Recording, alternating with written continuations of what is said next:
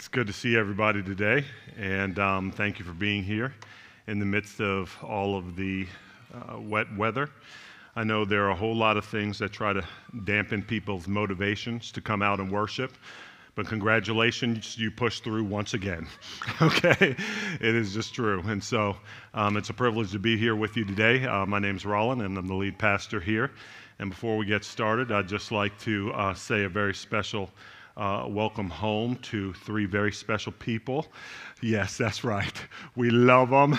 The Fiedlers, number one, Tegan and Sarah Fiedler, okay, who is now pregnant. It's going to be coming forth with child, okay, and Miss Victoria, Sister Victoria, who's coming home. They've, been here visiting over the course of the weekend. And so we wanted to say that and also a special happy birthday. Uh, she's not here to us, um, with us today, but if you could text Kendall, Kendall's birthday is today. So wish her a happy birthday. And not only uh, Kendall, but our very own Christy Foster is her birthday today.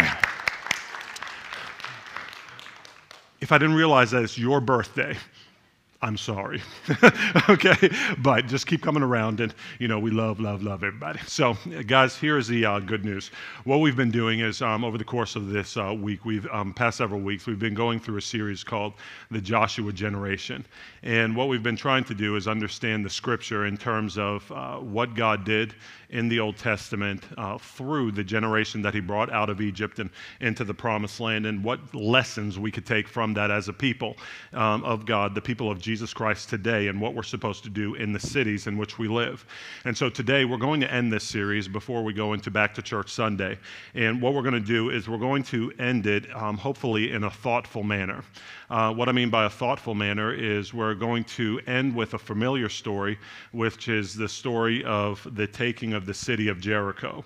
Um, how many of you have heard of the story of Jericho before? Okay? But we're going to try to not just address it in terms of what happened, um, but also why certain things might have happened, and then also how we're to apply those principles through Jesus Christ in our walk with Him today as we serve the city in which we live. Okay? So let's pray and then we'll begin. Father, we thank you so much for your word to us today. We thank you that, uh, God, you've given us your eternal, everlasting word to help us know Jesus, the Son of God, who came to this earth and lived sinlessly. Father, performed signs, wonders, and miracles, proving his divinity. Father, and then he died sacrificially on that cross so that not only could we uh, be forgiven of sins, but through his resurrection from the dead, have new life and eternal life in him. God, we're asking you that today that you would help us to see the gospel through your word, that everything we read and everything that we meditate on, we would see Jesus more clearly and his heart, not only for us, but for the people that surround us. In your mighty name we pray. Amen. okay, so today, if you're taking notes, what we're going to do is we're going to talk about taking the city. That is uh, really the theme of today's message.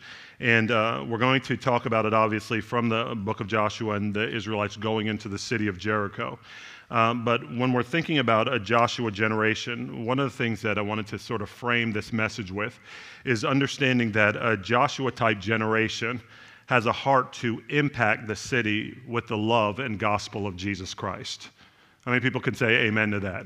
Okay?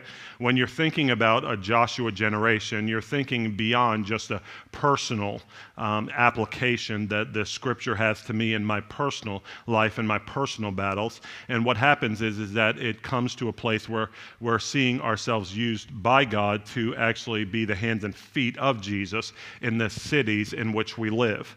And so today, what we're going to do is we're going to talk about it in three parts in terms of the care that God has for the city. Number two, the commitment that we need to have to the cities that in which we find ourselves living. And then number three, the commission that He's given us as we live as a part of these cities. Okay? So it's the care, the commitment, and the commission. And uh, if you have a Bible today, what we're going to do is we're going to start in Joshua chapter 6, starting in verses 1 through 7. And we're going to start with the care. It says, Now Jericho was shut up inside and outside because of the people of Israel. None went out and none came in. And the Lord said to Joshua, See, I have given Jericho into your hand with its king and mighty men of valor. I like how that begins because a lot of times we think that if the gospel is going to go forward, it's only the easy cases that we get, right?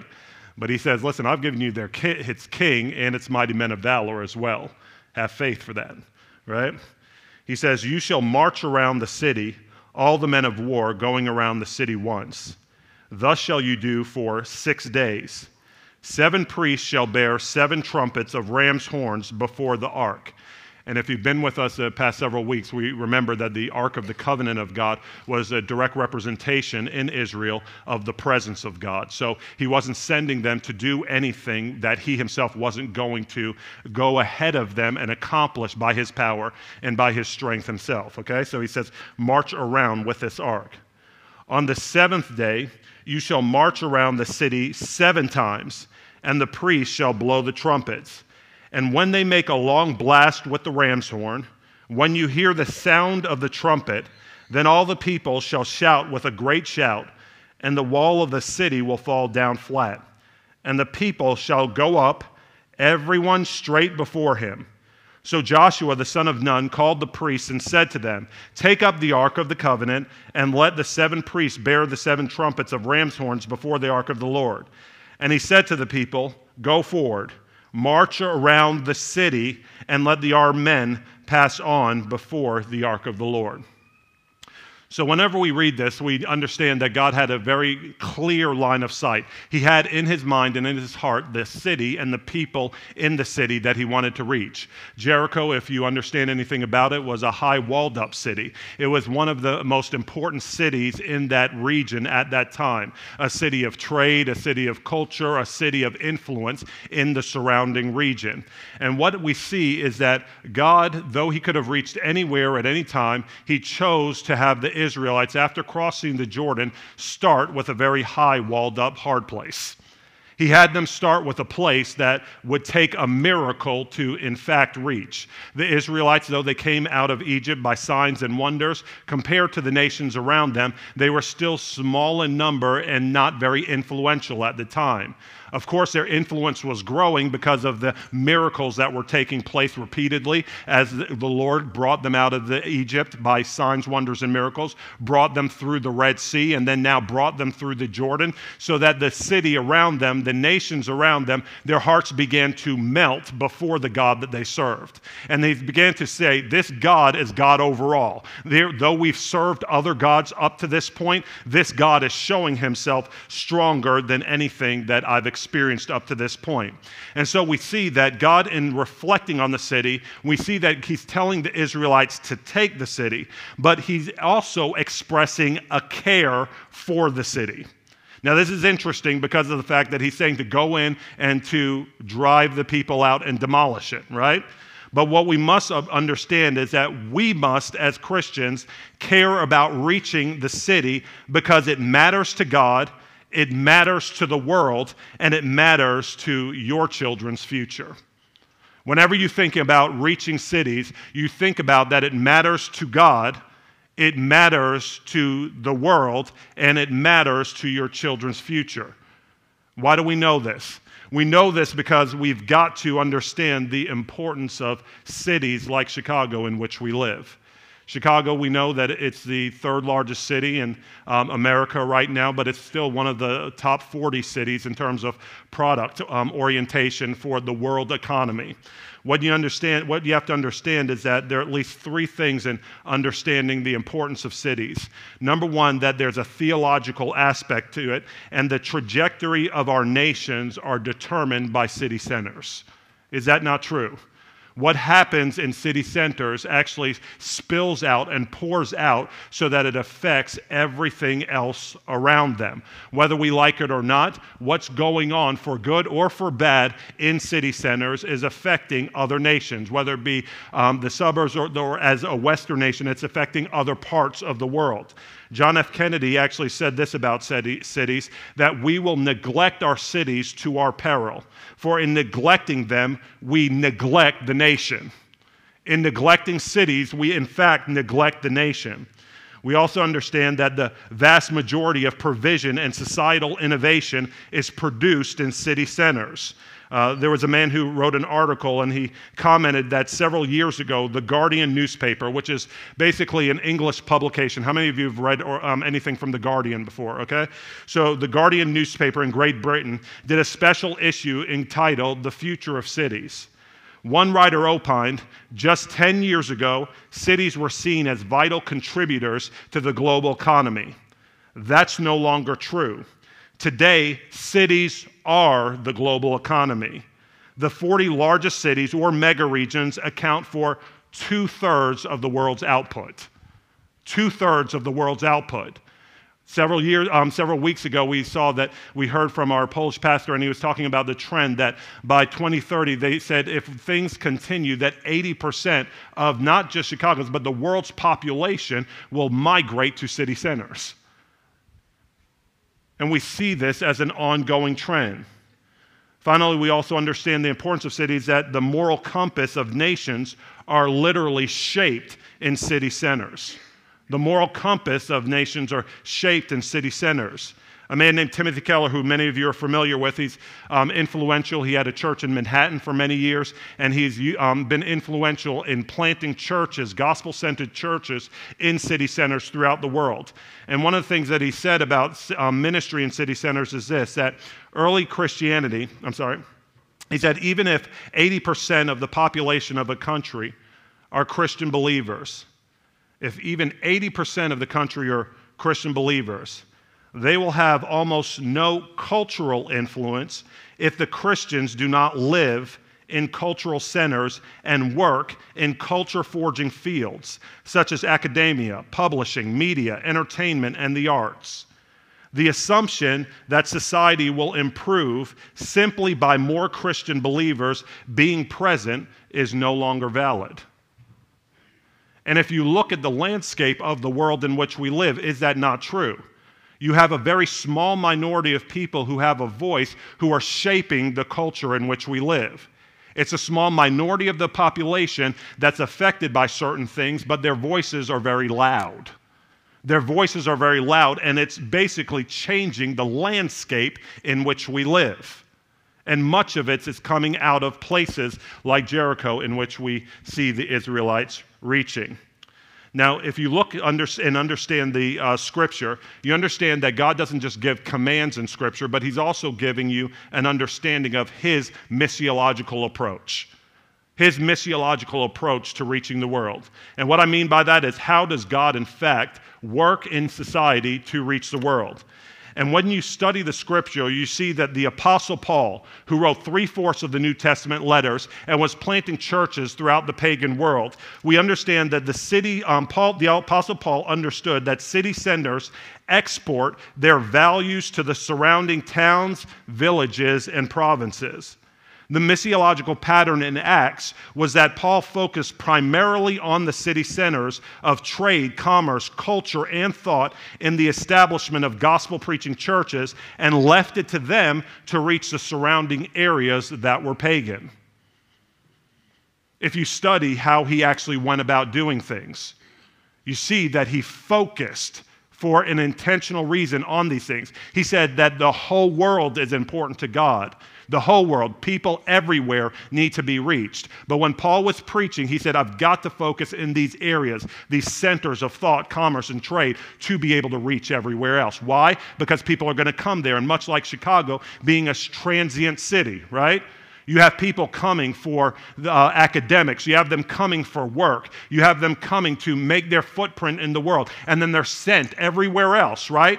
throughout the U.S. and throughout the nations to take whatever they've gained or grown in in that place to the rest of the world. It's a missiological approach that we see represented in Scripture. And there was a man named um, Rodney Stark. He's still alive, but he's an eminent sociologist. And he was explaining why basically this approach was taken. And he said this he said that early Christianity was primarily, if you study it, when you look at early Christianity, it was primarily an urban movement. The original meaning of the word pagan, how many people have heard the word pagan before, right? You sort of throw it around and it's like, yeah, this is pagan or that's pagan, you know, but we don't know its roots. He said the original word pagan, paganus, what meant literally rural person, or more colloquially, they were being pejorative when they said country hick.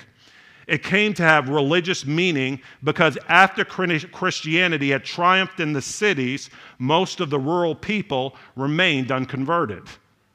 That's the history, even of the word, and the history of missions in the early church. So we see that even in the Old Testament, as God saying you could go anywhere, but the first place that I'm sending you to is Jericho, it's for a reason. It's for a reason.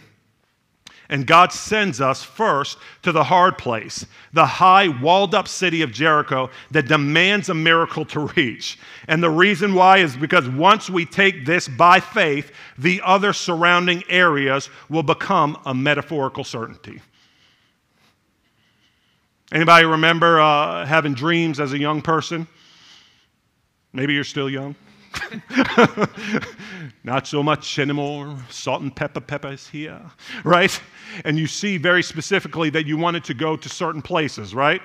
And one of the adages attached to certain places were like New York, it's a hard place to go, right? It's a hard place to make it. But what was the old adage? If I can make it there, I can make it anywhere, right?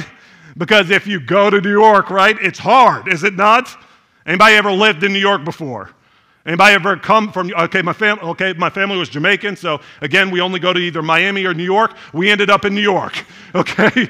sort of like, but it was difficult, right? It was difficult there. But that was the adage if you can make it there, you can make it anywhere. Same with faith, that God points his people towards high walled up places to build something so that as you reach the world, you make it there, you can make it anywhere. You have faith for anywhere. Make sense? And what we see is that it was a little bit confusing because, in the midst of God's care for the city, we see that he was, in that cultural context, driving out. Driving out a particular people who he was saying that he wanted to have displaced so the Israelites could take ground. Now, if you grew up outside of the church like me, that begs a question Did God, in fact, commend something that we would see as genocide to actually establish his people in his place. Anybody ever wondered that before? Should. That was a big question for me whenever I was coming up. And if God cares about the city, why was he, there a seeming genocide of the Canaanite people? Well, I'd like to pre- present to you at least five things. And again, this is not exhaustive. This topic is deep. You need to think through it and pray through it. And if you have questions after the service, don't leave disgruntled. Come and talk about it. I love for you to ask questions because there's a whole approach to this.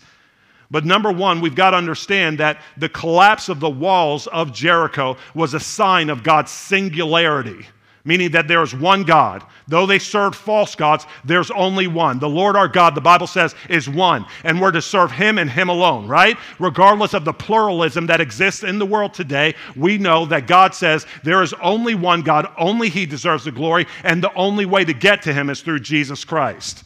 And when he brought down the walls of Jericho, he was expressing his singularity and supremacy over all the false gods of the Canaanite people. Not only that, but God understands that there is a justice that he has to enact on society. We don't like that as a we don't like that as a term or a concept today that God actually judges sin. But he does judge the divine the breaking of his divine law. We're all going to die once and face him in judgment, and he was giving a foreshadowing, a picture of this with a group of people and God's justice had to be enacted for not a period of time, but hundreds of years of reprehensible sins against the divine law of the Creator. If you look in Genesis 15, um, verses 12 through 16, even the Israelites going into bondage into Egypt, it was a time period set for them until the sins of the Canaanites had been fully realized. And after hundreds of years, God came and dealt with the sin of that land. He said justice had to come. But in this time, God gave people opportunity to turn. It was a foreshadowing of the final judgment to come. Also, though, you need to understand that in a barbaric society, see, we, we a lot of times culturally project things. We read the scripture and we take the benefits that we have of a Christian influence today and we project it on what we're reading back then. But how many people know that that society was not the same as our society today? It was a barbaric society. Does everybody understand? The sword was the law of the land. Kill or be killed was the law of the land. And in a barbaric society, things not dealt with in the city would ultimately come for the faith, meaning syncretism, and the life of Israelite children, if not dealt with when they went into the land. An example of that is if you've ever read the book of Esther before. How many people have ever read the book of Esther? Okay, you heard of a man named Haman, a man named Haman who was a descendant of one of the ancient enemies of Israel. And in Haman's time, in the book of Esther, he was a descendant who tried to ethnically cleanse the Israelites because there was a desire to get rid of the ancient enemy that remained. And that was the society in which they lived. You cannot escape, this is the point, you cannot escape the repercussions of not dealing with the th- um, things that are breaking the commands of God by relocation or cohabitation, ignoring but not addressing the enemies of God. Back in the 1980s, people used to talk about all the problems in urban centers, and they would talk about, hey, if I could just isolate myself from it, then it won't affect me or my children. But then eventually, what happened is that the influence of the urban centers came for the rest of society. And they began to deal with the same issues that the city centers were. Why? Because they weren't being addressed. Does this make sense to you? Finally, the Canaanites would have had the opportunity to turn to God, just as those who left Egypt during the plagues Exodus. You can reference this, Exodus 33 through 38. And just as Rahab and her family had done. However, they chose not to do so. They chose not to do so. You have to understand that even in the midst of the great plagues, did you know that some of the Egyptians went out with the Israelites? Anybody know that? That's in scripture. That Rahab was a prostitute, a Gentile prostitute in the midst of Jericho during the time that the Israelites were coming for conquest. But he said, Hey, listen, if you would turn to this God, he will save both you and your family. You have an opportunity to turn. So God is not full of bloodlust, God is coming to save. But he has got to deal with the sin that's wreaking havoc on society and humanity. Does that make sense? It would be unjust of God not to deal with the sin in the world that's destroying the planet that belongs to Him. Hello. So, understanding this, we understand that God still has care for the city, but to reach it, it's going to take a commitment from the people of God. It's going to take a commitment from the people of God and we must commit to, everybody say, long term. Long term obedience to God's instructions with the church community to reach the cities in which we live. We live in a microwave generation and everybody wants it right now, right now, right now, right? It's sort of like we lived with an entitled mentality. And if I, if I studied for a few years, I should be making my six figure salary right now. If I prayed a prayer, it should have, I should have heavens open up and my prayers come answered from heaven right now, immediately as I pray, right? If I am believing for a spouse, I, sh- I looked at somebody so they should come and propose right now, right? No, right? That's just the truth. That's how people live. But the truth of the matter is that when God calls us to something, He calls to a long term commitment to actually accomplish that which He's saying we need to accomplish. And we look at this again, picking up in that same scripture in Joshua 6 and verse 12. It says, Then Joshua rose early in the morning, and the priests took up the ark of the Lord. And the seven priests, bearing the seven trumpets of the ram's horn before the ark of the Lord, walked on. And they blew the trumpets continually. Continually. Has anybody ever prayed for somebody before expecting them to come to Jesus and they just didn't come immediately? And you had to pray continually? Or how about somebody who you were believing for who lived in your own household? That something would change in them. Come on, married folk. Something would change in them. And so you made an appeal to heaven, not just once, not just twice, but continually. And things didn't change.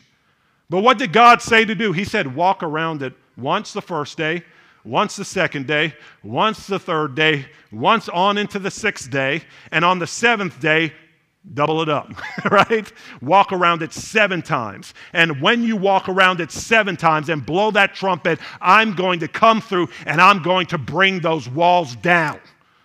And if you have even been struggling with even sin in your own life and wondering how you can overcome, let me tell you, it's going to take concentrated effort to starve the thing you've been feeding for years. Don't expect it to just change overnight because you've got a new revelation. You've got to do things differently if you expect God to bring those walls that have been barriers between you and Him down. It was a continual ministry going around those walls until the walls inevitably, by God's hand, came down. And what God wants to do to reach not just you, but a city, is He wants to build with those who are stable. Do you know what I mean by stable? What I mean by stable is the antithesis of the flakiness that we have in our generation. Blown here and there by every whim, blown here and there by every challenge that faces us. I love our grandparents' generation. For some of you now, it's your great grandparents' generation, right? The World War II generation. They were called the Great Generation. Why? Because they knew how to what? They knew how to fight fight for something of value. Nowadays, we've been given so much that we don't know how to fight until we see that which we're going after received. Does anybody agree with that? And what God's looking for is a people who are stable, who are committed to His purposes and one another to commit to the purposes of a city until the walls that are keeping them from Him come down. A commitment. What that means and it's a challenge to me, is that God is not flaky like us. We need to stop attaching God's name to everything we want to do. Anybody ever been guilty of that before? Prayed a prayer and I wanted I already had in my mind what I wanted to do, so I prayed about it and then was somehow convinced that God was in agreement with what I already determined to do.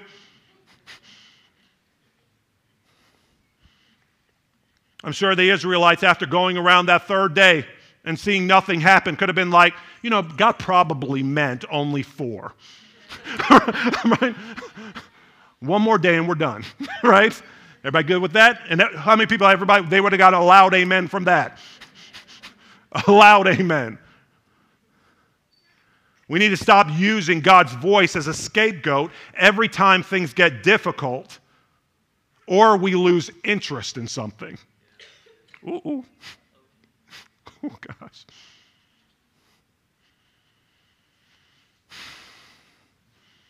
Losing interest in something applies to things like our relationships that are God given. It applies to things like your marriage after you've been married for a period of time. It includes things like your career that God's appointed for you where you choose to live, or your financial stewardship if you're trying to get out of debt and do things God's way. It includes your calling. We need to stop blaming God every time we change our minds.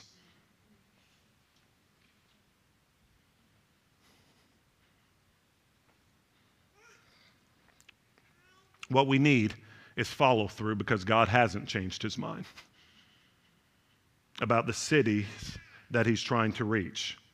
You need to let your yes be yes and your no, no when you offer it to God and to the things that He's called you to do and be. Now, it's also the issue of the first fruits because whenever they went into Jericho and the walls came down, not only did they uh, go in to take the city, but they take some of the plunder of the land. And then taking some of the plunder of the land, he said, Listen, I don't want you to touch any of the first fruits. I won't want you to touch any of the first fruits. This city, this first of the cities belongs to me and everything in it, right? So, at the expense of your firstborn and those who come after them, yeah, I mean, the, this, uh, if you take or touch any of the plunder of the land, there will be judgment that comes, right? So, in the commitment that we have, he is basically setting up this principle of an ongoing commitment to giving him the first fruits. Not the leftovers, but the first fruits of all of our lives, right? a commitment to doing that over and over again. Why? Because that was a mandate or a command that existed through generations.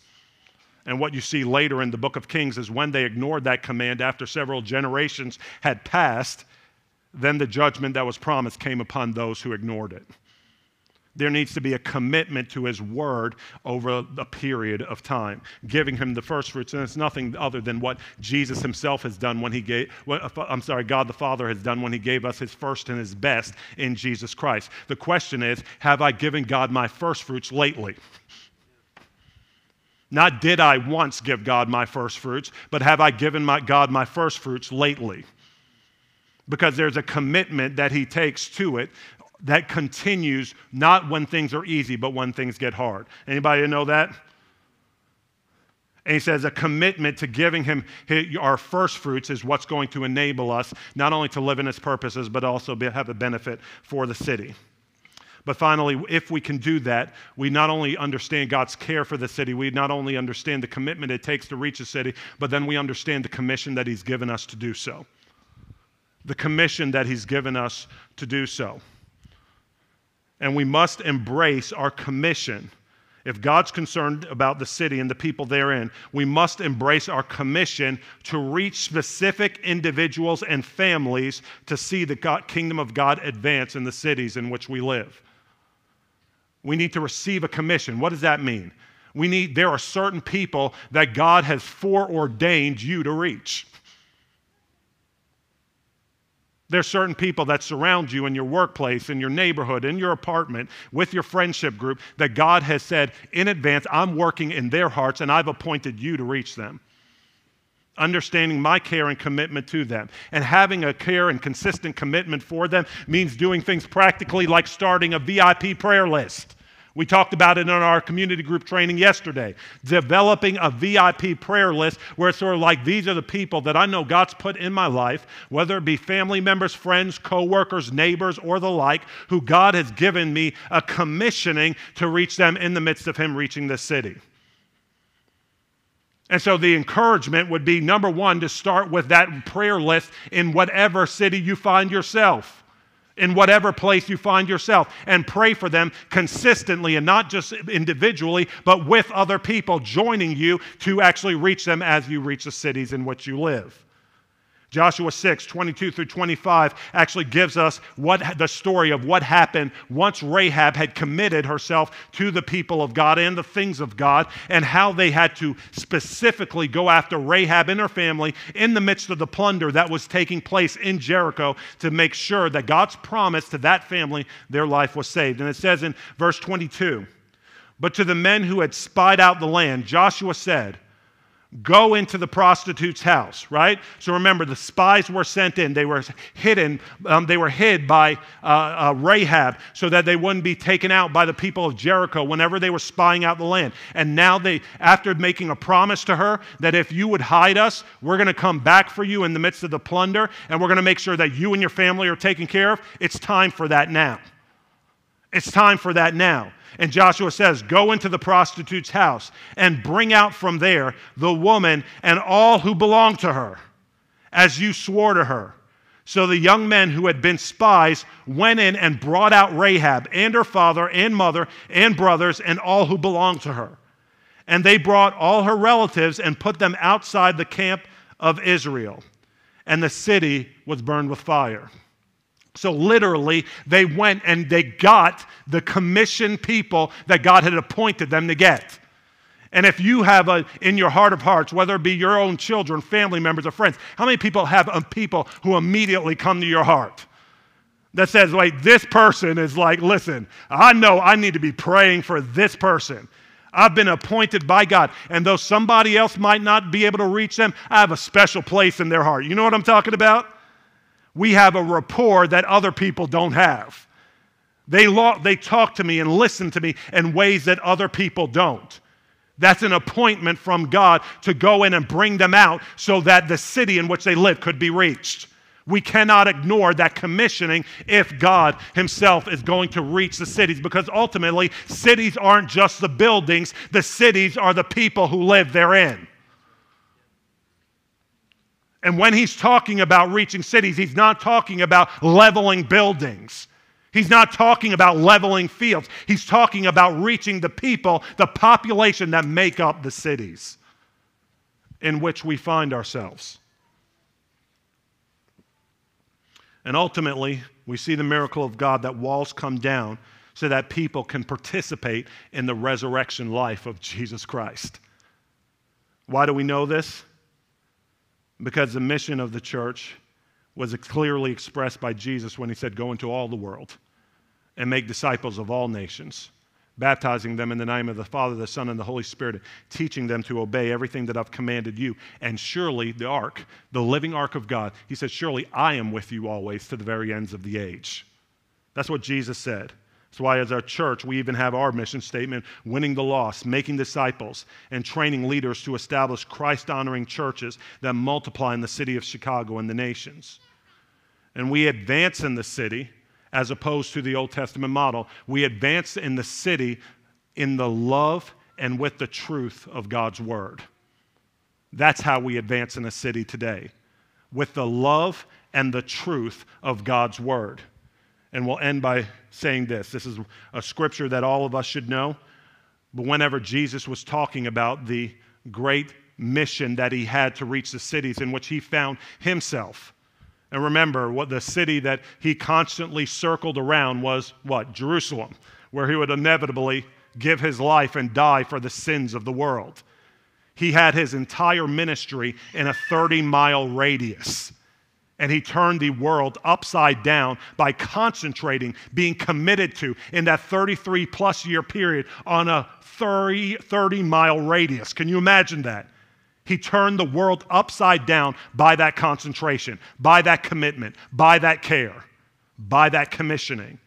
And when he was basically describing what it is that he came to do, he said in John 3:16, "For God so loved the world.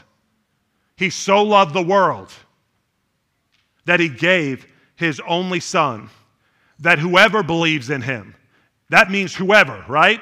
So if you go back to Old Testament times, right? Whoever would have put their hope in the Israel's, Israel's God who was coming at them and the, uh, the Messiah who would inevitably come, whoever, whoever believes in him shall not perish but have everlasting life. If you found yourself to be a hard case up to this point, whoever means you, you can repent and turn to the living God today. Barriers that have kept you from Him can come down so you can see the living God clearly today. You can treat women differently today if you have a history of not doing so. You can be freed of drunkenness today if you have a history of being bound in that manner. You can be different today by the gospel of God because He so loved you. And He gave His only Son that whoever believes in Him should not perish, but have eternal life. For God did not send his Son into the world to condemn the world, but in order that the world might be saved through him. Think Rahab and her family. Whoever believes in him is not condemned, but whoever does not believe is condemned already because he has not believed in the name of the only Son of God, meaning that our actions condemn us.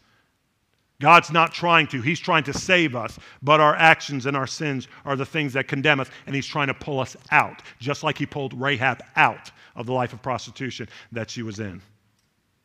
And inevitably, as I said before, became one of the ancestors of Jesus in the flesh.